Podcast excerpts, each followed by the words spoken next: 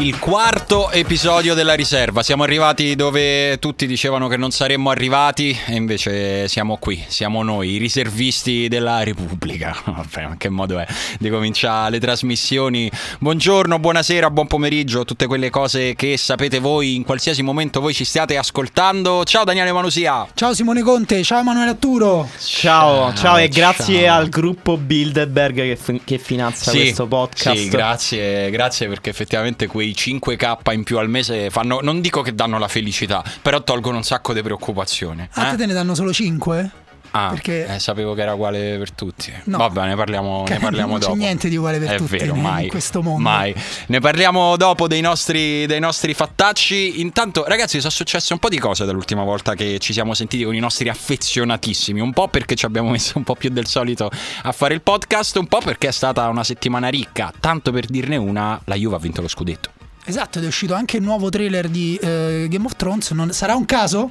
Io non credo. Tra l'altro inaspettato lo scudetto della Juve dopo tutti gli Ah, scenari che avevamo trailer. prospettato la scorsa settimana, secondo me è Sì. quasi assurdo che il Crotone non abbia fatto punti. Ricordiamo. Io ero sinceramente sconvolto, a Beh. fine partita non sapevo che dire e pensavo che gli ascoltatori della riserva mi avrebbero massacrato. Hai perso un po' di credibilità perché avevi detto che ne avrebbe preso al massimo uno. È vero, Emanuele, te lo è ricordiamo. vero, è vero. Diciamo- tra l'altro la settimana nella quale Falcinelli è stato più nominato a Roma e provincia, non gli era mai successo di avere questa notorietà e adesso insomma è di nuovo così, però insomma la Juve come ci si aspettava ha stravinto con stramerito questo, questo campionato, Mm, devo dire che sono d'accordo con gli Juventini che dicono mm, se avessimo avuto bisogno di più punti prima li avremmo fatti di più prima, insomma queste ultime Sì, giornate anche- della Juve c'è stata una gestione giusta e poi insomma alla fine lo direi il risultato finale della Champions se sarà stato il percorso perfetto. Anche se Marotta, per dire il senso di superiorità che si sente addosso la Juve, ha detto non mi aspettavo di dovermi ancora giocare lo scudetto a due giornate dalla fine. Eh, scusa se, se giochiamo anche noi. eh. Io in realtà non, non sono proprio d'accordo con questa visione un po' posteriori, un po' eh, meccanicistica, diciamo, de- de- delle cose, perché poi in realtà, secondo me, conoscendo anche un po' il mondo juventino, non gli ha fatto ad esempio piacere perdere No. eh, la partita con la Roma. Poi la gestione c'è sicuramente anche a un livello più profondo, magari anche di preparazione o sicuramente non arrivi con la tensione di una finale.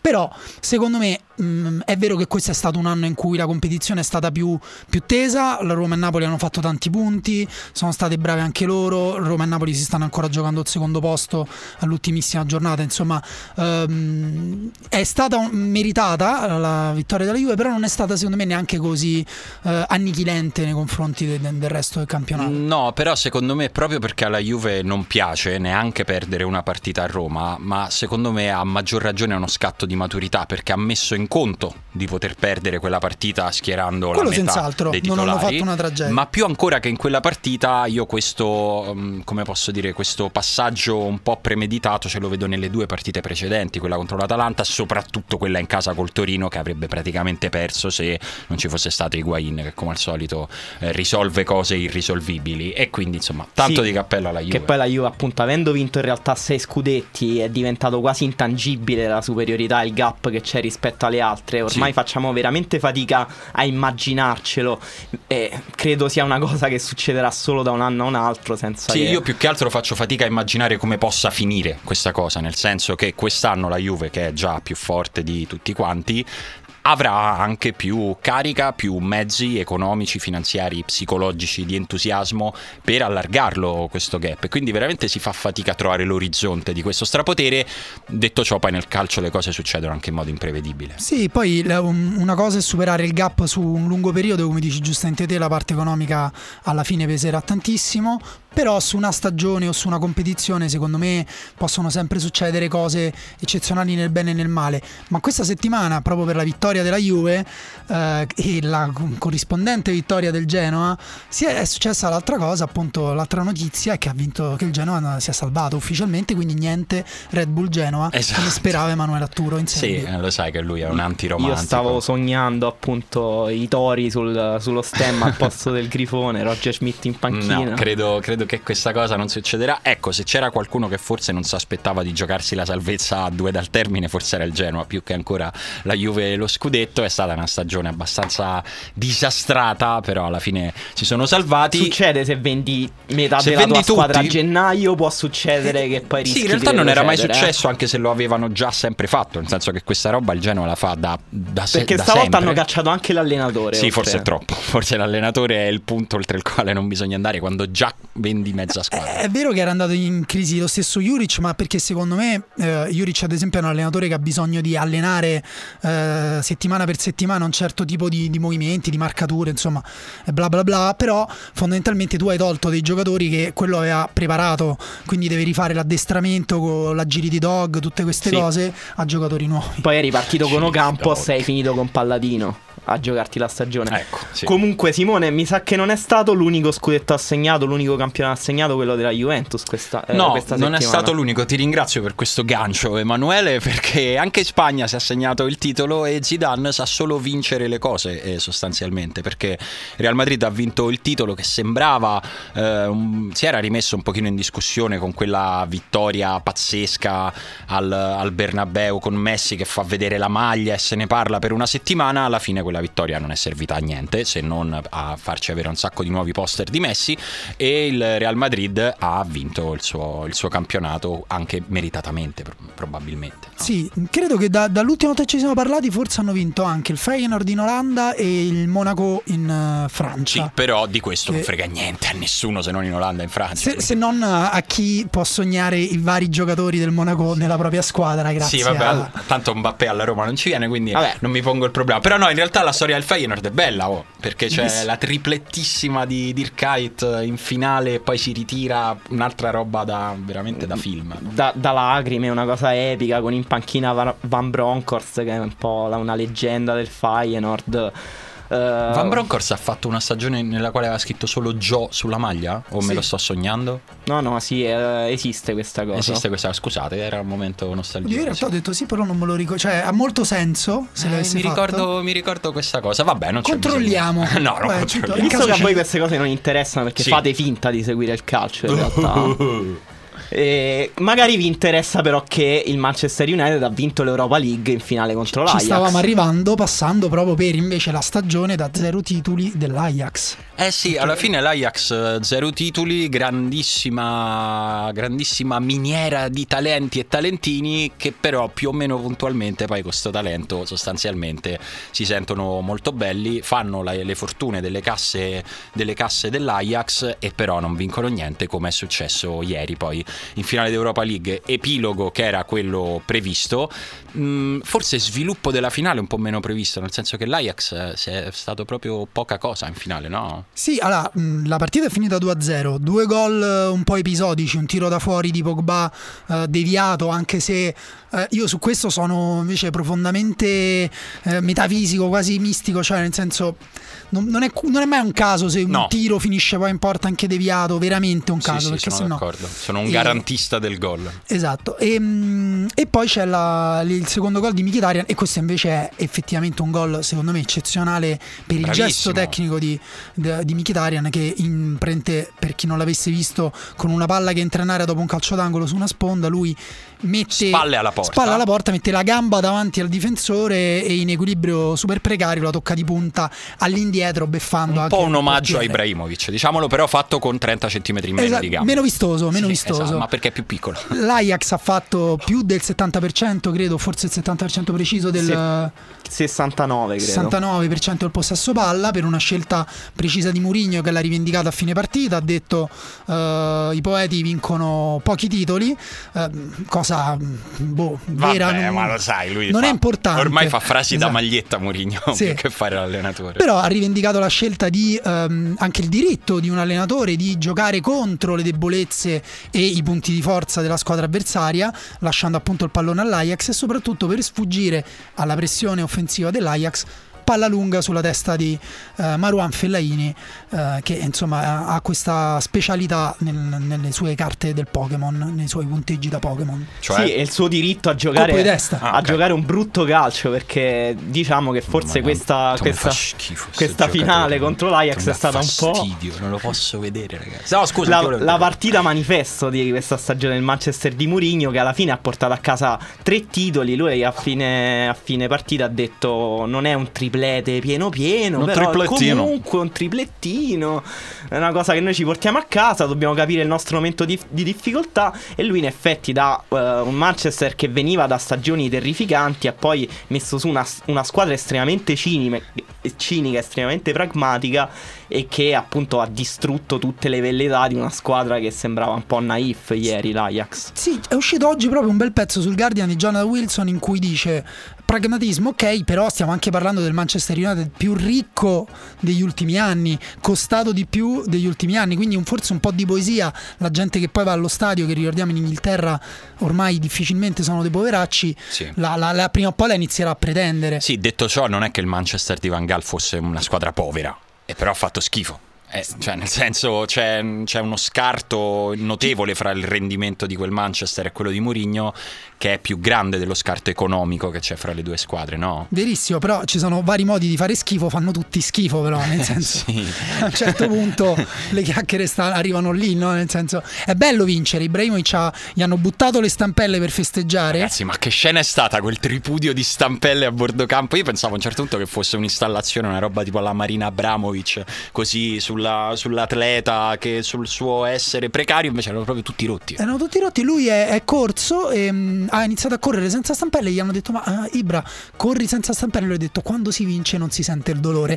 Anche questa è un'altra frase discutibile. Sempre profond- da maglietta pure questa, stessa azienda probabilmente di, di... Sì, che sta benissimo però eh, all'interno di una squadra che è diventata veramente la morte nera di questa esatto, calcio europeo. Eh. Sì, sì, è vero. Tra l'altro non so se avete visto che Ibrahimovic, credo prima della gara, ha pubblicato sul suo Instagram un filmato dello stadio di Stoccolma pieno con scritto Welcome to Slatan Arena. A me ormai l'ego di, di Ibra sfo- fa il giro e diventa simpatico. Tra l'altro, so per continuare questo discorso, tu parlavi del possesso palla del Manchester United che ha, che ha fatto un record storico per le finali europee che ha eguagliato, guarda un po', proprio l'Inter di Mourinho del 2010. Quindi non c'è niente di casuale in questa No, direi, direi, di no, cioè nel senso ah, stiamo scherzando sul Manchester e tutto quanto, però non c'è niente di, casu- di, casuale. Mourinho ha fatto una signora stagione considerato che è stata la prima e soprattutto l'anno prossimo ci ritroviamo Mourinho, Pogba e chissà se Ibrahimovic in Champions League, che è bello, è giusto e ci piace vedere i giocatori forti e gli allenatori forti in Champions League. Posso dire poi una cosa dalla parte di Mourinho? Eh posso dilla, dire? Va, eh posso dilla, dire, dai, Dani, dilla, dilla. Secondo me lui poi è un grandissimo uh, para- si può dire paraculo, sì. sì. La Bilderberg città. Penso che si chiami così. Quello... E, e, ehm, quando lui ha vinto con l'Inter con un possesso palla del 30%, il contesto era molto diverso, al di là del potere economico che poi giustifica o no solo fino a un certo punto che lui in questi ultimi anni ha fatto di sua uh, uh, di questo suo stile, di questa sua anche abilità pragmatica. Uh, l'unica cosa fondamentalmente che conta del suo stile Secondo me è una mezza verità, perché aveva tante possibilità. Mourinho, ricordiamo, è un allenatore anche eh, che, che, a un certo punto è stato d'avanguardia per i metodi di allenamento, per quello che eh, diciamo in, in, maniera così grezza possiamo definire allenamenti neuronali, in cui si puntava molto sul mettere in connessione eh, i giocatori a livello profondo con, con, degli schemi e con delle giocate.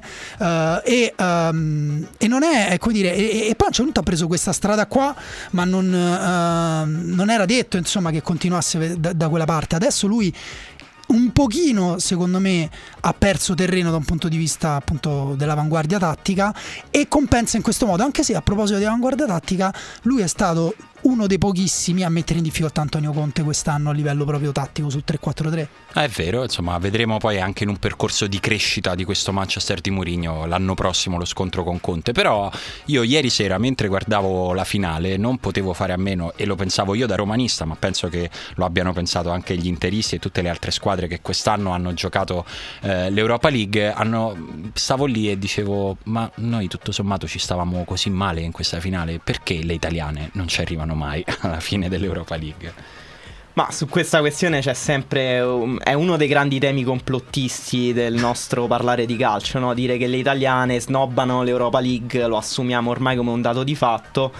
E, e come tutti gli stereotipi poi magari contengono anche una parte di verità perché effettivamente poi i risultati parlano chiari ieri Matteo Darmian è stato il primo italiano della storia ad alzare l'Europa League e questo la dice lunga Wow. sui risultati ma Darmian ha giocato una grande partita e marcato su Traoré ieri tra Sì, l'altro sì, sì, no, bravo, però questa cosa non la sapevo. e appunto i risultati delle italiane negli ultimi anni sono stati imbarazzanti, però secondo me bisognerebbe avere un po'... Il eh, Napoli è arrivato in semifinale. Però è sì, uscito anche, col Dnipro. anche la Fiorentina, se non Sì. sbaglio. È arrivata vero, in c'era la doppia semifinale ed è italiana. uscita con il Siviglia eh, di Emery, che poi Vabbè, insomma che purtroppo la quando giochi col Siviglia-. Tra l'altro il Siviglia è stato campione in carica per più di mille eh, giorni o partite, credo. Comunque, insomma. Beh, forse giorni, non lo so. Sì. Diciamo, sì, la giorni nostra- perché sono tre anni. Sì. Sì. La nostra ambizione sull'Europa League deriva che- eh, dal fatto che spesso arrivano a giocarsela le squadre migliori del nostro campionato che non vanno bene in Champions League perché ci arrivano spesso appunto il Napoli o la Roma e, e quindi pensiamo che automaticamente possiamo vabbè, arrivare alla fine di una,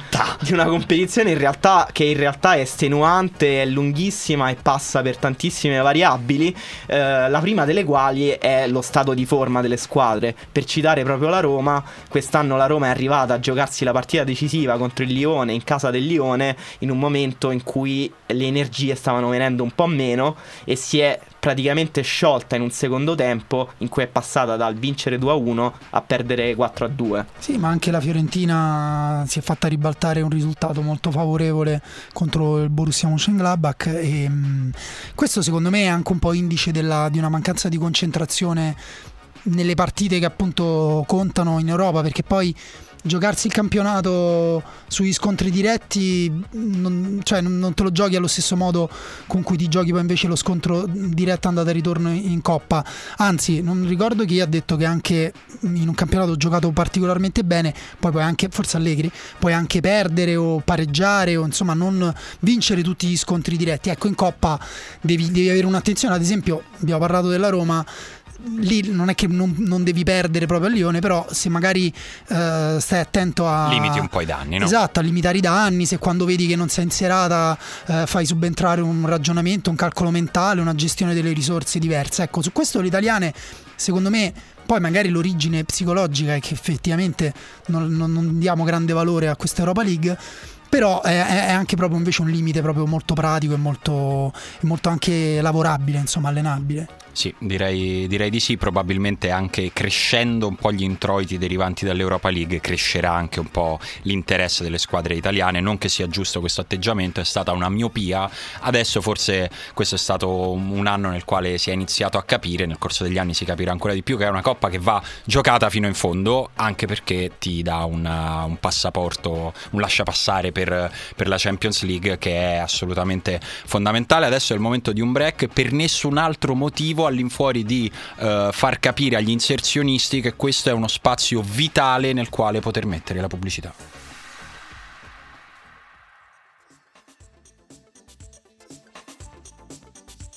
Oh, e questo era lo spazio in vendita, mi raccomando, fatene proprio fate girare questa, questa notizia che la riserva è un podcast di mercenari. Tra l'altro non abbiamo nessuno scrupolo morale per gli No, inserzionisti no, no, assolutamente anche il qualsiasi cosa. piastrellista di Novi Ligure. La Bilderberg come lo prende? Eh vabbè, quelle poi sono cose che ci... Ma intanto questo spazio è stato comprato da Delphi, Sì, che, gratis tra l'altro. sì, che ringraziamo Sì, perché è grazie. l'autore delle musiche che sentite all'inizio e mezzo alla fine. Sì, tra l'altro la, la sigla, la, la musica iniziale che si chiama sigla in italiano è proprio è già diventata un cult, cioè proprio la gente ogni tanto mi fa "Oh, sai che tum ta ta ta ta ta ta tum ta ta", e proprio sono contenti. Quindi grazie Delphi, bravo Delphi, ma noi siamo costretti ad andare avanti perché questo podcast ci impone di avere tempi ristretti, non è vero, possiamo andare avanti vogliamo anche tre ore, però per la vostra salute mentale non lo facciamo. E poi Trump magari nel frattempo Eh, scoppia una guerra. Ah, e, pensavo che stava ancora a dobbiamo Roma. sbrigare. Eh, magari si scoppia mentre sta a Roma. E... Che macello, lasciamo, lasciamo perdere. A proposito di, di guerre a Roma,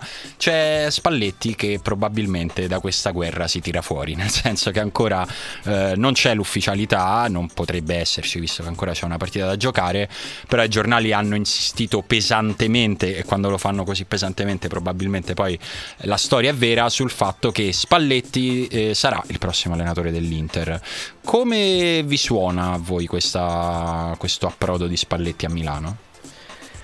Ma secondo me uh, la dice, diciamo, è un segnale molto forte sulle ambizioni dell'Inter in realtà, perché sono mesi che si parla dell'Inter, di voci di mercato sull'Inter, di nuovi dirigenti dell'Inter, di possibili allenatori dell'Inter. E si facevano nomi altisonanti per la panchina come Conte, Simeone eh, addirittura Guardiola a un certo punto. Sì, probabilmente Conte e Simeone erano anche intenzioni vere della dirigenza. Anche eh. insieme probabilmente. Sì, esatto. Perché poi comunque si è ricaduti su Spalletti che comunque è un nome forse meno prestigioso di questi, ma è che forse è quasi sullo stesso livello degli allenatori citati, magari con meno spessore europeo. Sì, ha vinto meno, eh, quello è, è, innegabile, però è un allenatore d'alto profilo. Soprattutto per il nostro campionato, eh, secondo me eh, le, um, la stagione e mezzo che ha fatto a Roma ha dimostrato un allenatore eh, maturato sia dal punto di vista eh, della gestione dello spogliatoio, con tutti i limiti derivanti dalla sua pazzia clinica. E sì, lì c'è stato soprattutto... un problema eh, grande per lui nello spogliatoio che poi evidentemente se ne è portati dietro a cascata altri e la serenità è migrata Che però altrove. non citiamo questo problema. No, cioè, tanto abbiamo tutta l'estate poi per parlare di Totti che si ritira, quindi ragazzi che, con calma. Che si ritira? Boh, o che va a giocare da qualche altra parte, ah, no. che non gioca più con la Roma. Eh. Okay. E soprattutto è sembrato un allenatore... Già vedevo il virgolettato di Simone Conte. no, ma, ma, chi me sente a me? Spalletti è un allenatore cresciuto dal punto di vista tattico e questa sarà sopra- la più grande discontinuità per l'Inter che eh, negli ultimi anni non ha avuto proprio degli allenatori eh, geniali alla lavagnetta. Mi viene in mente soprattutto Mancini che è un allenatore invece più eh, psicologo, più gestore e invece con Spalletti probabilmente vedremo una squadra che avrà eh, finalmente un'identità di, di gioco chiara. Non so voi come la vedete. Sì, tra l'altro Simone, vuoi sapere chi, chi, ti ascolta e dove lo metteranno il tuo virgolettato? Sul mio Twitter. Quindi, ah, ok. Eh, Sei sempre tanto caro, Dani. No, per rispondere invece a Emanuele è verissimo, secondo me è un allenatore che um, è cresciuto da un punto di vista mentale perché la Roma è cresciuta in campo da un punto di vista mentale e questo è innegabile e non può essere merito di una congiunzione astrale dei giocatori che giocano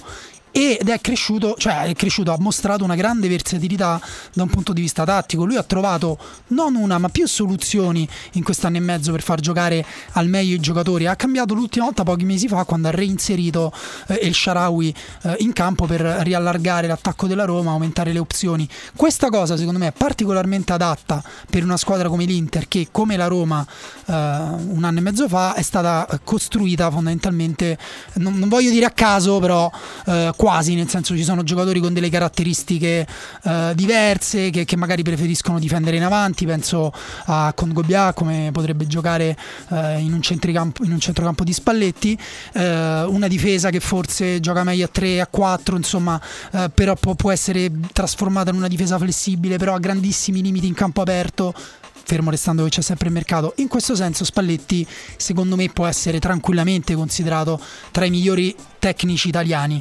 Um, è inutile fare i confronti, però uh, al momento è secondo me senz'altro tra, tra, i migliori italiani e tra i migliori a disposizione anche in questo momento. Poi c'è sempre Ranieri che ha vinto una Premier League uh, con, il, con il Leicester e non so se magari sì, per vabbè, la Roma. Certo, e, um, no, secondo me ci sono, hai detto bene, sono principalmente due i motivi per i quali Spalletti può fare molto bene all'Inter, ma nel senso che proprio lui può fare bene a, quella, a quell'ambiente eh, e il primo è quello tattico, nel senso che quando Spalletti se n'è andato via per la prima volta da Roma, ehm, tutti i tifosi romanisti nel corso degli anni ti, ti, sapevano dire che cos'era la Roma di Spalletti, cioè il 4-2-3-1 con quei giocatori, era quella roba lì, eh, immutabile, perché funzionava. Adesso che Spalletti andrà via, come ormai è praticamente sicuro, se il tifoso romanista dovesse dirti qual è stata la Roma di Spalletti, non te lo sa dire perché Spalletti l'ha cambiata in continuazione adeguandosi alle esigenze dettate dagli infortuni ma anche a delle sue intuizioni tattiche e che ovviamente poi eh, si declinavano anche nella scelta di uomini diversi a seconda del modulo diverso. La Roma mh, ha giocato indifferentemente con la difesa a 3 o a 3,5 o a 4 o con il Sharawi che ha un, un certo tipo di ruolo da esterno o con Perotti E questa è una grande crescita di Spalletti. La seconda cosa che farà secondo me molto bene all'Inter e di cui l'Inter ha drammaticamente bisogno, così come ne aveva bisogno la Roma, e che è la grande eredità che lascia Spalletti alla Roma, è il fatto, nonostante possa sembrare un ossimoro, il fatto di aver eh, saputo costruire una squadra con una grande solidità mentale in questa tempesta incredibile che è stata l'esperienza di Spalletti, eh, quando la Roma ha perso una partita importante, quella successiva l'ha vinta. Tolta quella settimana folle. È vero, e lo dimostra il fatto che è tuttora seconda in classifica, nonostante esatto. aver perso, per esempio, un derby molto sanguinoso. Questo tipo di solidità, questo tipo di fiducia nei propri, nei propri mezzi è qualcosa che all'Inter serve come l'ossigeno, perché i giocatori l'Inter in parte ce li ha, in larga misura ce li avrà, perché si è capito che l'Inter avrà una capacità di spesa molto importante nel prossimo mercato. Tutto questo in mano a Spalletti eh, rischia di essere seriamente competitivo già dall'inizio. Sì, abbiamo parlato di Murigno come eh, appunto di un allenatore a suo l'anticristo. Sì, sì. il suo malgrado filosofo eh, negativo che appunto trasforma le squadre in uh, un concentrato di, di, pragmatismo. Spalletti invece è un allenatore che uh, secondo me anche appunto con un lavoro psicologico, so, lo sappiamo, noi calciatori che hanno detto che per Murigno ucciderebbero, eccetera.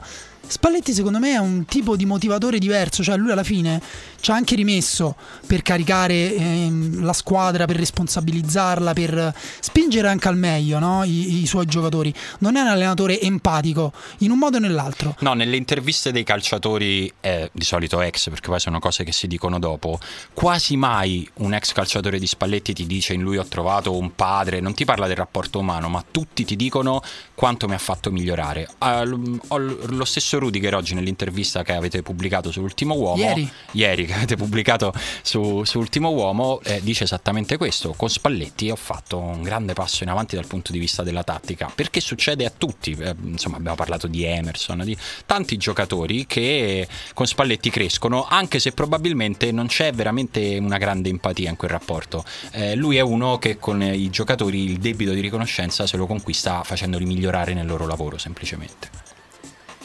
E, ehm, ma soprattutto che giocatori metterà a disposizione Sabatini? Ah, beh, qua si entra in una qui... categoria dell'anima insondabile, nel senso che Spalletti con eh, Sabatini con in mano soldi cinesi già è un film, cioè nel senso è una cosa che vedrei al cinema e bisogna vedere che cosa succederà. Ma a tu parte, lo sai. A parte tutto l'11 titolare della Roma, ovviamente, perché sono ah, settimane sì, sì. che davvero tutto l'11 titolare, anche le riserve, anche quelle più assurde, no, ma non solo, vengono accostate all'Inter. Non solo la squadra, ragazzi ragazzi, anch'io vado, vado a Milano, eh. ha comprato tutti, tutti, quelli che abitano intorno a Trigoria, saranno trasferiti alla Pinetina perché è così, l'Inter prende, prende tutti. Ma restiamo ah, sul campo. Adesso facciamo un gioco molto bello. Sì. Io uh, vi cito uh, delle voci di mercato uh-huh. e voi non mi dovete dire se pensate che siano vere, che si faranno veramente, ma solo se se ne è parlato. Cioè, se, se, queste voci hanno in qualche modo circolato nell'immaginario. Va bene, siamo Quindi pronti. è un gioco per capire anche quanto il nostro immaginario ormai è corrotto e riusciamo ad immaginarci cose assurde. Vai. Eh, esatto, delle, darà delle risposte profonde su noi stessi. questo gioco. Allora, Ames Rodriguez all'Inter, vero o falso? Falso. Ma eh, in un mondo con o senza il financial fair play? Non si sa, non lo tiriamo eh, in ballo. Quando c'è l'Inter c'è questa eh, ambiguità. Solo se se ne è parlato o no. Guarda, se c'è una possibilità o no. Secondo me sì, è possibile perché se ne era parlato per la Juve e da quello che ho capito eh, c'è un po' di cannibalismo giornalistico sui giocatori quando si devono attaccare alle squadre. Cioè non si attaccano mai a una squadra sola, quindi ci sta che... Effettivamente se ne è parlato come se ne è parlato di Di Maria per esempio all'Inter. Invece Marcelo all'Inter vero o falso? Falso, dai, Marcelo resta Real Madrid ragazzi. Falso secondo me anche a livello di chiacchiera perché un po' esatto. assurdo. Falso, falso. Bravo. Bravi. Inglese del Chievo all'Inter? No. Secondo me ci sta, è un attaccante anche tutto sommato giovane, non è, non è di primissima fascia, però all'Inter no. Però falso. Falso. Dai! E invece Lucas Digni all'Inter. Eh, probabilmente avrebbe senso. In quanto ex della Roma. In quanto ex nel- della Roma può rientrare. Anche se in realtà poi Sabatini è uno che i suoi ex giocatori non li ha quasi mai riacquistati, anzi proprio mai. Però forse stavolta potrebbe fare delle Ma magari glielo ridà al Barcellona, si sono, si sono sbagliati, si sono Ok. accorti che... Quindi no, invece è vero, se È ne è vero. parlato. Secondo me sarebbe anche un buon acquisto per l'Inter. Cioè, che in avrebbe fondo ha senso. giocato ancora quest'anno molte partite con Nagatomo. Grande rispetto per Nagatomo. Sì, mi raccomando, però, però, insomma. ecco, insomma, a Napoli ancora lo ringraziano Nagatomo, quindi sì. Invece, passando dall'altra parte di Milano, Riccardo Rodriguez al Milan. Falso. Secondo me è falso per... eh, insomma, falso. Invece è vero, è a un grado di verità anche superiore a tutti questi nomi che abbiamo citato. Cioè che non è parla- solo una chiacchiera? Mm, Sembra una chiacchiera più fondata, si parla di 18 milioni di euro, un affare già a discreto punto. Cioè, quindi eh, si sarebbe svalutato più o meno del- de- della metà del Sì, perché non valore. si è tagliato i capelli nel frattempo. Erano anni che dicevano Riccardo Rodriguez taglia questi capelli, non se l'è mai tagliati. Eh, Beh, lo, fine. allora, lo devono prendere prima del mondiale o prima del prossimo europeo perché poi la valutazione si rialza. Eh, certo. Papu Gomez alla Lazio. Eh, mi rifiuto. No, secondo me non, ha- non avrebbe molto senso. Però No, se secondo, me parlato- avrebbe se- secondo me avrebbe senso, però Papu Gomez mi sta troppo simpatico. Se ne, se ne è parlato e se ne è parlato anche in chiave derby di mercato, Papu Gomez alla Lazio, alla Roma. Quindi questa sarà secondo me una telenovela estiva No, interessante. ma secondo me non rientra proprio nel- nel- nel- negli acquisti normali che fa la Lazio e anche nel gioco. Insomma, se anche a voler spendere dei soldi per un giocatore, non, non andrei con un giocatore eh, con quelle caratteristiche. Ma lo sai che sono d'accordo con te, ma che ci dovete fare? Giuseppe Rossi al Bologna. Vero. Eh, sembra un acquisto triste da Bologna, invece è falso. Falso, niente. Invece Federico Macheda al Bologna, Vero? vero. Beh, se dici invece, eh, però lo aiuti. Douglas Vabbè. Costa alla Juventus. No, Questo è falso. interessante perché non ha giocato quest'anno, ha giocato molto poco e secondo me è vero. Io dico falso. Vero, se ne è parlato. E anche secondo me sarebbe veramente un upgrade per la nostra Serie A Sì. notevole. Douglas Costa, ricordiamo che ha i superpoteri, non è come noi. Eh, ma quello con i difensori della Serie A non tocca una palla. No, Sì, sicuro vedremo Douglas Costa dribblare le persone saltandogli Sì, sopra pure- le spalle. Stai scherzando? Vuoi vedere Jordan Lukaku? Ah, sì. Vuoi vedere Fa- Federico Fazio? Eh, Check al Eh, Napoli. Ho dovuto fare il. Sì, hai fatto- Peter check al. Napoli. Eh, check al Napoli, ma che, che senso avrebbe? Bellissimo, stupendo. Mi compro la maglia. Non ha Col senso. caschetto. Dai, no, non ha senso. Falso. Eh. Leno al Napoli. Leno al Napoli già può essere più vero forse. Non, Avete fatto una faccia di una tristezza immonda. Sì, mi ha messo una grande tristezza. Por-. Leno, portiere Bayer Leverkusen, portiere. Portiere buon che livello, se non bravo, esistesse- bravo, bravo nel gioco coi piedi. In effetti è una voce vera. E Acerbi al Manchester United. No, dai, no. Secondo me questo eh, potrebbe essere vero. Smettila. Un gio- un difensore di esperienza di Serie. A. eh, no, Dai. secondo me può essere vero. Purtroppo è falso. Eh, Però dai. anch'io spero. Sì, speravo. Ba- una coppia centrale Bailey Acerbi. Lo sarebbe- segnaliamo a Mourinho, è molto bravo nei colpi di testa, Vabbè, Cerbi. Quindi Adesso scriviamo a suggerimenti chiocciolamurigno.com. se, Vai. se poi riusciamo anche ad allagare il campo di mm, 15 cm d'acqua, Acerbi diventa un fenomeno. Numero uno. numero Ultima. Alberto Gilardino alla Cremonese. Lo voglio. Che sogno incredibile. Adesso questo voglio. È vero? Cioè, se ne è Vero, parlato? Vero, se ne parla. La Cremonese è appena salita in Serie B. Bellissimo, bellissimo. In tutto questo, ragazzi, io chiudo il giro del, del mercato ripartendo da dove siamo arrivati. Vi chiedo in un minuto che ne pensate dell'ipotesi di Francesco alla Roma, visto che se ne sta parlando anche qua con una certa insistenza. Guarda, secondo me eh, la prossima Roma sarà la Roma di Monci, indipendentemente da chi l'allenerà. Serve un allenatore, anzi il più eh, pulito possibile nel suo modo di far giocare la squadra. Il 4-3-3 è il modulo ideale per i giocatori che ama prendere Monci. Secondo me un, un allenatore anche se vuoi prevedibile, che è mh, forse il difetto no, di Di Francesco, nel senso non ha un- innovato un granché, a cui però vengono messi a disposizione dei giocatori eh, eccezionali o che si rivelano eccezionali, può essere un, buon, un ottimo matrimonio. Io sono molto d'accordo che il calcio di Francesco è il migliore per valorizzare i giovani di una squadra e per aumentare il patrimonio economico e tecnico di una rosa e se questa è davvero la Roma di Monci come sembra di Francesco sembra se non altro una scelta coerente poi secondo me eh, anche di Francesco da parte sua dovrà dimostrare in realtà una flessibilità superiore eh, per essere all'altezza delle ambizioni della Roma che altrimenti dovranno secondo secondo me subire un piccolo ridimensionamento. Sì, diciamo anche che noi eh, siamo abituati a vedere la Roma che acquista giocatori e poi o non li fa giocare perché l'allenatore non li vede o non sono pronti, eccetera. La cosa importante è che ci sia massima coordinazione da questo punto di vista. Secondo me questo è il punto con cui verrà comunque scelto l'allenatore, anche se sarà un nome di, di, primissima fascia, come al momento credo che Di Francesco oggettivamente non sia. No, sicuramente non viene percepito come, come tale dai tifosi che non sono... Magari lo diventa. Sì, però... d- diciamo che è un allenatore che se poi dovesse fare bene eh, non saresti stupito tra un anno, cioè diresti, vabbè ma certo, qua ha fatto come ha fatto Allegri, come ha fatto Sarri, perché più o meno è quel tipo di salto lì, se pensi alle realtà dalle quali venivano Allegri sì, e Sarri, sì. al tipo di salto che hanno fatto, però insomma staremo a vedere. Intanto volevo sapere un po' la vostra su questa ipotesi di Francesco.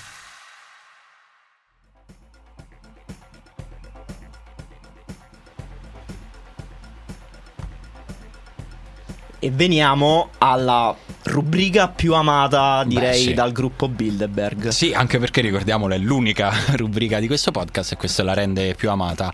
È il momento del giocatore on fire della settimana che non può che essere Stefano El Sharawi, perché viene da un momento importante, diciamo che in questa settimana corona una serie di partite fuocose e mh, mm, lo, fa, lo, fa, con una doppietta importante in una partita che per la Roma si era messa malissimo. Sì, in modo anche un po' stupefacente sì. il, il, modo in cui El Sharawi è diventato così fondamentale per la Roma improvvisamente nel finale del campionato, no? Beh sì, anche perché a un certo punto sembrava davvero che fosse un pochino uscito dalla, dalla, considerazione, dalla considerazione dell'allenatore, invece si è ripreso un po' il posto, anche questa mi sembra una crescita, insomma ricollegandoci a quello che dicevamo prima del fatto che Spalletti fa crescere i, giocatori, probabilmente El Sharawi l'ha fatto un po' maturare anche mentalmente, perché poi il giocatore è quello, no? Sì, e poi c'è un altro talento di Spalletti che in realtà ha preso anche delle buche eh, facendo delle, de, delle, prove, che è quello di scegliere il giocatore giusto al momento giusto,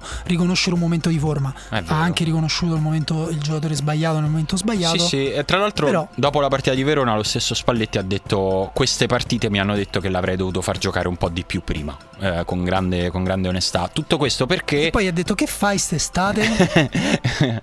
Ma sai che Milano è proprio un bel posto, Stefano. E Sharawi ha detto Milano non ospedale, non lo senti Calcutta? esatto. Però insomma, tutto questo perché, perché il Sharawi ha segnato 4 gol nelle ultime tre partite della Roma, tutti e quattro molto importanti, nel senso che il primo lo fa a Milano contro il Milan, nel momento subito dopo il 2-1 segnato col Milan, quindi nel classico momento nel quale la Roma si fa riprendere nelle partite, e invece lui entra, fa un gran bel gol tra l'altro, sotto una bella parabola delle sue, sotto gli incroci, la chiude, gol importante, ne fa uno ancora più importante contro la Juventus, anche lì in un momento aiutami a dire importante della, della, partita con un po' di fortuna con una deviazione che però secondo insomma, me no io non, sono riuscito a vederla questa deviazione cioè, nei, nei replay. sì, sì, rimarrà un grande enigma di questa no, serie no, la deviazione, la deviazione minuscola minuscola ma c'è si vede dal giro che cambia del pallone il però bravo il giro è stranissimo il giro è da bullying sì, eh, sì. Però... E, e, poi lo fa, lo fa in, una, in, una, partita strana come quella, come quella di Verona che si era messa insomma come stavamo dicendo molto male molto male per la Roma e lo fa tra l'altro segnando il secondo gol che segna, è un gol di grande intelligenza secondo me perché eh, non è facile, quindi c'è una parte tecnica ma c'è anche la capacità di, di, tagliare l'aria in tutta la sua profondità, di andare a un appuntamento con un pallone che non è così scontato, di fare uno stop eh, che è difficile e di mettere una palla con il busto con il, il, corpo completamente girato verso la bandierina del calcio d'angolo, serve una certa freddezza per fare quel gol che eh, spesso in passato il Sharawi non ha avuto e in questo momento invece sta avendo. Guarda, secondo me la cosa che hai detto, i, i tagli in profondità sono la spiegazione del perché Spalletti lo ha, ha rivoluto tra i titolari, perché era una cosa che mancava alla Roma, eh, è un'opzione in più eh, alla palla per, Geco e al movimento di Salah e eh, questa cosa del, della lucidità sotto porta nei momenti migliori del Sharawi secondo me è sempre stata vera perché lui raramente ha fallito, eh, ripeto, nei momenti molto caldi, ad esempio quando appena è arrivato a Roma eh, o anche quando è esploso quella stagione da 12 gol, credo più o meno col Milan ehm, sì, anche all'inizio. Sì, eh, insomma, la, la, la, cosa che stupiva era proprio un'ala veloce che taglia dall'esterno all'interno, ma che quando entra in area ha la freddezza di un attaccante, vero?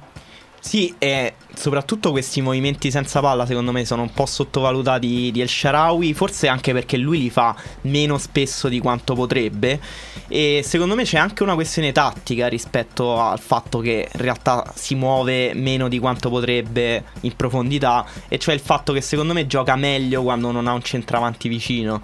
Eh, le migliori cose El Sharawi le ha fatte in quella prima parte di stagione col Milan in cui giocava non giocava un centravanti, poi è arrivato Balotelli e gli si è chiuso lo spazio che lui logicamente vuole attaccare e l'ha fatto l'anno scorso con la Roma quando la Roma giocava col tridente leggero con uh, Salah e Perotti. Uh, nelle ultime partite in realtà stiamo vedendo un Esharawi che si trova bene anche con Geco che poi tra l'altro appunto gli va alle spalle. esatto, è anche un centravanti che viene molto e svuota l'area, svuota lo spazio e su cui poi è lui che si inserisce. Sì, tra l'altro nota di merito, prima di fare tutto questo, eh, quindi quando il gol iniziava a mancargli da un po', nella partita a Pescara il Sharawi fa tre assist e in tre occasioni nelle quali avrebbe potuto tirare in porta e probabilmente segnare. Um, anche questi sono segnali della crescita di un calciatore. A questo punto secondo me la domanda diventa, uh, è un giocatore recuperato anche in chiave Uh, a parte per, per, la Roma in chiave futura tra, tra, i possibili titolari, insomma, da costruirci magari una squadra intorno, insomma, insieme, uh, ma anche in chiave nazionale. Noi mh, mm, per carità, forse anche un problema culturale di mentalità dei giocatori che poi alla fine hanno sempre dimostrato, giocatori italiani, dico cresciuti nel calcio italiano, che hanno mostrato poi alla lunga un po' di debolezza mentale, nel senso un po' è venuta a mancare la voglia in alcuni, è venuta a mancare la determinazione o le difficoltà li hanno schiacciati, e, mm, però abbiamo perso tanto, un capitale grande di giocatori, abbiamo menzionato Balotelli, che tra l'altro ho visto a Milano per caso per strada farsi le foto con delle donne africane, era stupendo, con una macchina a bordo uh, fiammante e lui ad esempio è uno secondo me degli attaccanti dal punto di vista del talento puro migliori che abbiamo forse mai avuto uh, almeno in epoca recente. E, ed è un talento ripeto sprecato. Allora mi chiedo El Sharawi uh, cosa ci dice sulla gestione dei calciatori italiani anche in chiave nazionale adesso che è cambiato allenatore eccetera eccetera? che devono stare in mano ad allenatori molto molto molto bravi sostanzialmente. Nel senso che eh, è un allenatore discreto non basta probabilmente per far crescere un talento in italiano in Italia. Eh, non è detto che non succeda per forza ma eh, la storia di El Sharawi ti dice che probabilmente questo incontro con Spalletti sarà determinante per eh, il seguito della sua carriera Speriamo che cambi anche un po' l'opinione pubblica, magari sì. su questo tipo di giocatori giovani. Quanti anni ha adesso il Sharawi? Ancora è molto giovane? 20, 24, 25, sì, sostanzialmente a quelli là. Chiudo il momento on fire con una menzione speciale di merito di on fire in Coppa per Dani Alves, visto che non ci sentiamo dalla finale di Coppa Italia, sembra passato tanto tempo, sono passati una settimana più o meno. Dani Alves, veramente il concetto di gestione delle risorse applicate al calcio. Lui ha iniziato a giocare quando c'erano le partite importanti. Sì, sì. LeBron James Pazzesco. della Serie A si è risparmiato fino Pazzesco. alla fine, adesso sta giocando a, ha ingranato la quinta, insomma, sì. gioca un calcio che poi sembra aver elevato la Juventus ancora a un livello superiore, no? Sì. Eh, sia a livello di mentalità che a livello tecnico, perché le cose che fa Dani Alves in campo sì, la, la, la, formazione che scegliere Allegri per la finale dirà l'ultima parola, ma sembra che l'abbia anche lui stesso riconosciuto schierandolo in maniera costante alto, in alto sì, sì. Eh, con dietro Barzagli. Quindi, insomma, una, vuoi dire, in un momento della stagione molto delicato, un allenatore molto attento a questo genere di alchimie ti sceglie per, per cambiare la squadra. Insomma, sì, posso dire, denota che Allegri ha le palle fumanti per anche, usare un, tec- un tecnicismo.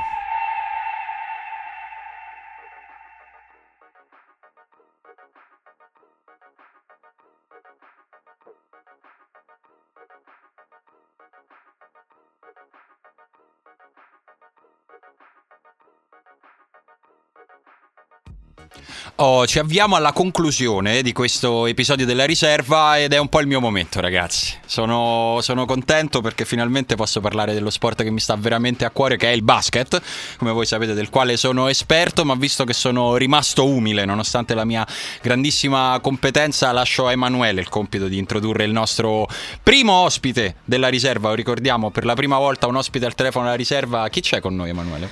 C'è Dario Vismara, che è caporedattore basket di Ultimo Uomo uomo, collaboratore di Sky Sport, ehm, è appunto un grande esperto di basket, a differenza di Simone è un grande esperto di hockey su Prato. Sappiamo. Esatto. Ciao Dario! Ciao, ciao, sono molto contento di essere il primissimo ospite della riserva. Per bene, oggi, per oggi, bene, sempre per bene. oggi. È, per sempre, oggi. è sempre così, è sempre, sempre, il primo per oggi. Ragazzi, io potrei insomma, parlare per ore di questi playoff NBA dei quali sto vivendo proprio ogni notte, mi metto la sveglia così. Però non mi va di fare quello che ne sa del basket, quindi Emanuele, pensaci tu. Ma in realtà Dario, eh, insomma, stia- ci stiamo avvicinando al terzo atto della sfida tra Golden State e Cleveland che potrebbero arrivare insomma alle finals eh, per il terzo anno consecutivo. Sappiamo insomma che Golden State arriva senza aver perso neanche una partita ed è un record. Cleveland ha perso la sua prima partita di questi playoff contro, eh, contro Boston, però dovrebbe arrivare senza discussione alle finals. So che tu hai scritto di questo argomento e volevo chiederti se per te esiste un problema di competitività nei playoff. Allora, ehm, esiste un problema di competitività nel senso che eh, abbiamo fatto un piccolo calcolo settimana scorsa per il sito di Sky Sport e abbiamo visto che il 60% delle partite finiscono con 10 o più punti di scarto e questo è un problema perché in questi playoff ci sono state poche partite veramente tirate fino all'ultimo che sono finite all'overtime che ci hanno regalato dei grandi momenti memorabili. Da quel punto di vista lì sono mancati. Negli ultimi due anni c'è stato questo incremento abbastanza eh, incredibile rispetto agli anni precedenti perché nei precedenti 15 anni solamente una volta si era superato il 60% e adesso siamo a due anni in fila. E questo è un po' legato alla crescita di Cleveland e Golden State che sostanzialmente non hanno rivali non hanno avuto neanche l'anno scorso e non ne hanno avuti soprattutto quest'anno dove hanno perso solamente una volta perché LeBron in gara 3 ha finito con 11 punti giocando una delle peggiori partite della sua carriera di oltre 14 anni. Quindi secondo eh, te è un le... problema solo legato all'eccezionalità di Golden State e Cleveland o è un problema più strutturale su cui la NBA che è una lega molto attenta dovrebbe intervenire? No, secondo me è un problema congiunturale, nel senso che è capitato che in questo determinato periodo storico, per condizioni molto particolari che non si ripeteranno probabilmente mai più, si sono create queste due squadre, eh, queste all-time great teams, come vengono definite negli Stati Uniti, cioè squadre di altissimo livello destinate a fare la storia del gioco. Eh, sono arrivate tutte e due nello stesso momento in due conference diverse, hanno finito per dominare le altre le due conference. Cioè, Poi bisogna vedere anche tutte le altre squadre come hanno risposto questo, al, al dominio di queste due squadre, nel senso che alcune squadre direttamente hanno pensato noi adesso non possiamo vincere il titolo, costruiamo la squadra per 5 anni. Cioè mi stai dicendo che sono capitate due Juve, sempre a beneficio di quelli che non ci capiscono esatto. molto di basket. Praticamente sì, ma ancora più ingiocabile della Juve probabilmente, perché comunque la Juve su una partita singola magari puoi anche pensare di batterla, ma su sette partite non, no, non può esserci. Hanno... No, no. La, squadra che, la, squadra più forte vince sempre, non si meglio del 7. Senti, ogni anno diciamo che questo che stiamo vedendo è il miglior LeBron possibile, quello che ha raggiunto la sintesi migliore del proprio talento e lo scorso anno sembrava aver raggiunto il suo picco alle finals e invece quest'anno sembra che stia giocando ancora meglio. Uh, sei d'accordo? Che LeBron stiamo vedendo e quanto che, che LeBron ti aspetti nelle finals? Sinceramente io non, non, riesco più a capire. Scriveva Fabio Barcellona che anche lui non si spiegava come era possibile, se si era fatto, era un essere umano come noi, nel senso che lui continua a migliorare nonostante avanti l'età. Eh, l'anno scorso non gli entravano i tiro da fuori, quest'anno ha avuto la miglior stagione al tiro della sua carriera. Eh, oramai ha raggiunto un livello di dominio che assomiglia alla regina sulla scacchiera, nel senso può, può fare letteralmente quello che vuole e, e il suo dominio è, è, totale. Ogni volta che scende in campo domina mentalmente, tecnicamente, fisicamente la partita ed è abbastanza inspiegabile perché è al, è al quattordicesimo anno della sua carriera, al quattordicesimo anno di solito i giocatori iniziano a calare già, già nettamente, si vedono che non sono, non sono, più quelli dei migliori anni della sua carriera, invece lui ogni anno va sempre meglio, è abbastanza inspiegabile. Oh, e, um, ci tengo a ricordare che la regina nello scacchiere si può muovere in tutte e otto le direzioni e questa è una cosa che nello sport riesce a, molti pochi, a molto pochi atleti, molti pochi, esatto. molti, vabbè. E ti volevo chiedere invece Dario, uh, in e settimana comunque la regina al granillo era imbattibile. Comunque andiamo. Eh, anche. Io ho incontrato Dario in realtà in settimana e gliel'ho già chiesto in privato. Gli ho detto: Senti, ma vedi un risultato possibile diverso da quello di Golden State? Eh, anzi, in realtà gli ho chiesto: queste finali saranno uh, scontate? E lui mi ha detto: No, come scontate? Figurati, secondo me i Cavs riusciranno a vincere, che ne so, un paio di partite, magari finisce 4-2. E quello per lui è l'idea di non scontato. Che però è quello che si diceva anche lo scorso esatto. anno. Quando i Questa la so vinto. pure io, ragazzi. Mm-hmm. La so pure io. L'anno scorso dicevi la stessa cosa, Dario? Eh, e che ti aspetti quest'anno anche di conseguenza?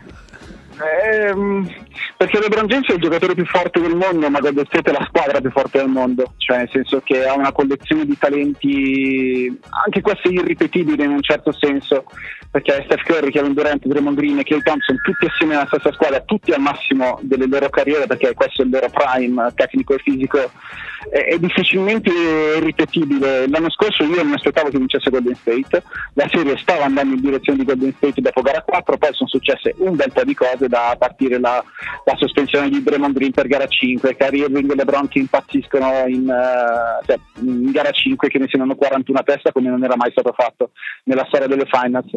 Gara 6, gara 7, insomma sono successe tante cose che poi hanno portato Golden State a non vincere quel titolo, ma la storia di quella serie e che stava andando in direzione di Golden State quindi io non mi sento solo che neanche io avevo fatto i conti con LeBron James sì, devo, dire, devo, dire, che la storia dell'anno scorso è stata talmente travolgente la storia di questa mm-hmm. finale che è diventata veramente di tutti nel senso che eh, io l'anno scorso che parlavo di LeBron James mi sentivo come mia mamma adesso che parla di Totti cioè a un certo punto supera l'interesse delle persone per il singolo mm-hmm. sport e la storia dell'anno scorso era una cosa da sceneggiatura da film americano del dell'eroe che torna a casa e vince e grida Cleveland this is for you. E io stavo piangendo davanti alla tv per uno sport che non seguo. Quindi tu stai al basket come tua madre sta al calcio. Più o meno è sì. al tempo stesso una confessione molto intima e vagamente macista. Sì un pochino non lo so se, non lo so se è macista però l'anno scorso è stato bellissimo bellissimo per questo.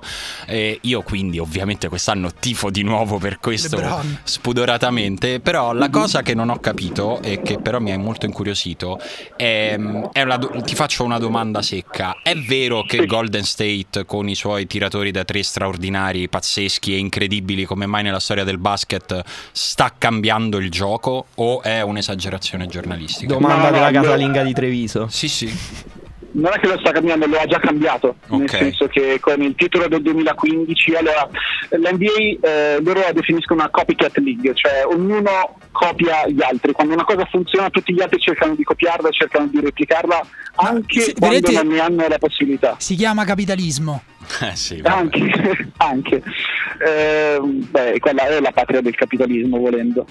E quindi tutti hanno cercato una volta che hanno visto che la formula di Golden State funzionava hanno cercato tutti di replicare in un modo o nell'altro quella formula lì perché evidentemente funziona. Adesso si trovano tante altre squadre che hanno cercato di avere il loro Draymond Green che gli apre il campo in un certo modo. Ovviamente non tutti possono avere i giocatori che hanno loro perché Steph Curry ne passa uno nella storia del gioco. Certo. è il miglior tiratore della storia del gioco già adesso e, e ha 28 anni.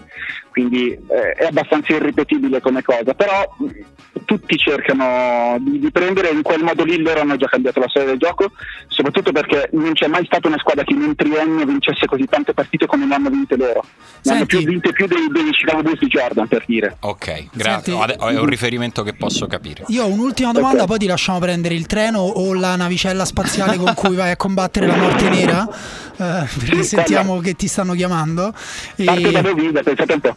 Beh, vabbè, da qualche parte bisogna pure iniziare a combattere il male.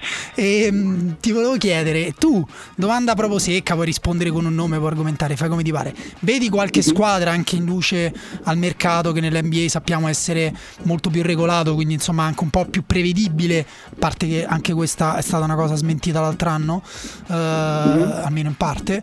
Ve- Vedi qualcuno che possa competere con i Golden State l'anno prossimo? A parte Cleveland perché ha LeBron James, no, nel senso che la squadra che poteva competere con loro era Oklahoma City, che l'anno scorso li ha portati, era sopra 3-1 nella serie e poi ha perso solamente in gara 7, perché loro avevano Kevin Durant. Il Eh, problema esatto. è che con la, con la Juventus Move eh, alla fine Golden State ha preso il miglior giocatore della squadra che poteva minacciare di più. E, e quindi quella squadra lì è morta, nel senso che Oklahoma City si è aggrappata a Russell Westbrook quest'anno, ma ovviamente non ha la forza per poter andare a, a contrastare una squadra che già era forte e è diventata ancora più forte con Kevin Durant. Non c'è un giocatore o una serie di giocatori che si possono muovere sul mercato in questo momento che possono andare ad aiutare una squadra di- della fascia appena sotto quella di Cleveland e del State che possa colmare il gap. Eh, forse può succedere se si allineano un sacco di pianeti ed è molto difficile che Chris Paul vada ai, ai San Antonio Spurs, ma eh, anche lì ci sono dei dubbi se basti solamente quel giocatore lì, per quanto forte io davvero Chris Paul possa colmare il gap da solo che si è creato tra Golden State, Cleveland e tutto il resto delle 28 squadre dell'NBA. Tra 5 anni ne riparliamo. Dario, grazie per essere stato con noi quando vuoi una lezione sul pick and roll, poi ci sentiamo in privato. Assolutamente sì. Combatti per noi. Ri- ringraziamo e salutiamo Dario Vismara, primo ospite della, della riserva, grazie per essere stato insieme a noi.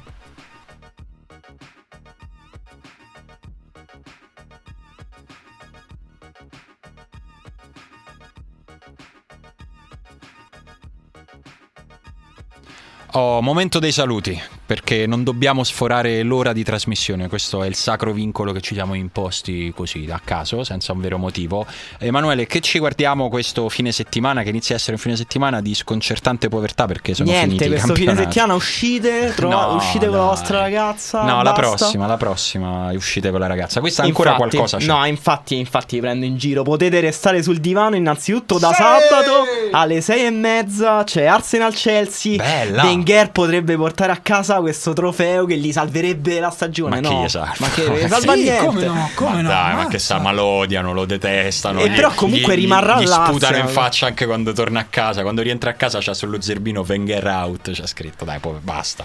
Poi, vabbè, domenica finisce il Giro d'Italia. Dumoulin è primo. Nonostante con- i suoi problemi che, che hanno reso pop questo Giro d'Italia, eh, nel senso che Esatto, stanno quell'episodio tifando lì- un po' tutti per lui, a parte Nibali, appunto. Grande immedesimazione. Eh, io spero per tutti voi che vi siate licenziati per guardare il Giro d'Italia in queste Certo, settimane. Ma stai scherzando? Io mi sono licenziato comunque. Vabbè, ma quello perché tu sei un mattacchione, eh, dai. Sì. Ma poi domenica, oltre al Giro d'Italia, c'è un altro grande evento nazional popolare. Aiutatemi un attimo. a Grande evento nazionale popolare che alle 18 gioca la Roma e la partita d'addio di Totti e quindi insomma c'è da vedere come sarà questo addio Eh, ci si va da, in, su vari scenari di Spalletti non lo fa giocare gliela fa giocare tutta lo mette a metà e insomma è Sì, rimasto perché Totti comunque ha detto domenica sarà la mia ultima partita con la maglia di Roma. Ma chi te l'ha detto che giochi?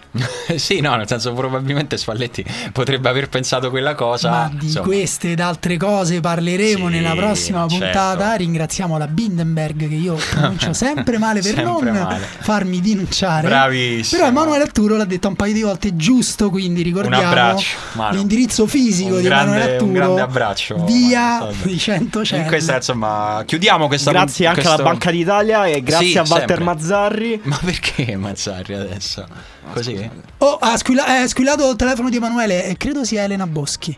Vabbè ragazzi, eh, credo che sia arrivato il momento di chiudere questa puntata prima che ci creiamo davvero dei problemi che invece devono restare sempre e solo delle gag, amici che abbiamo... Anzi, se ci sono investitori li- li fa- non le facciamo più queste cose. No, assolutamente no, diventiamo serissimi.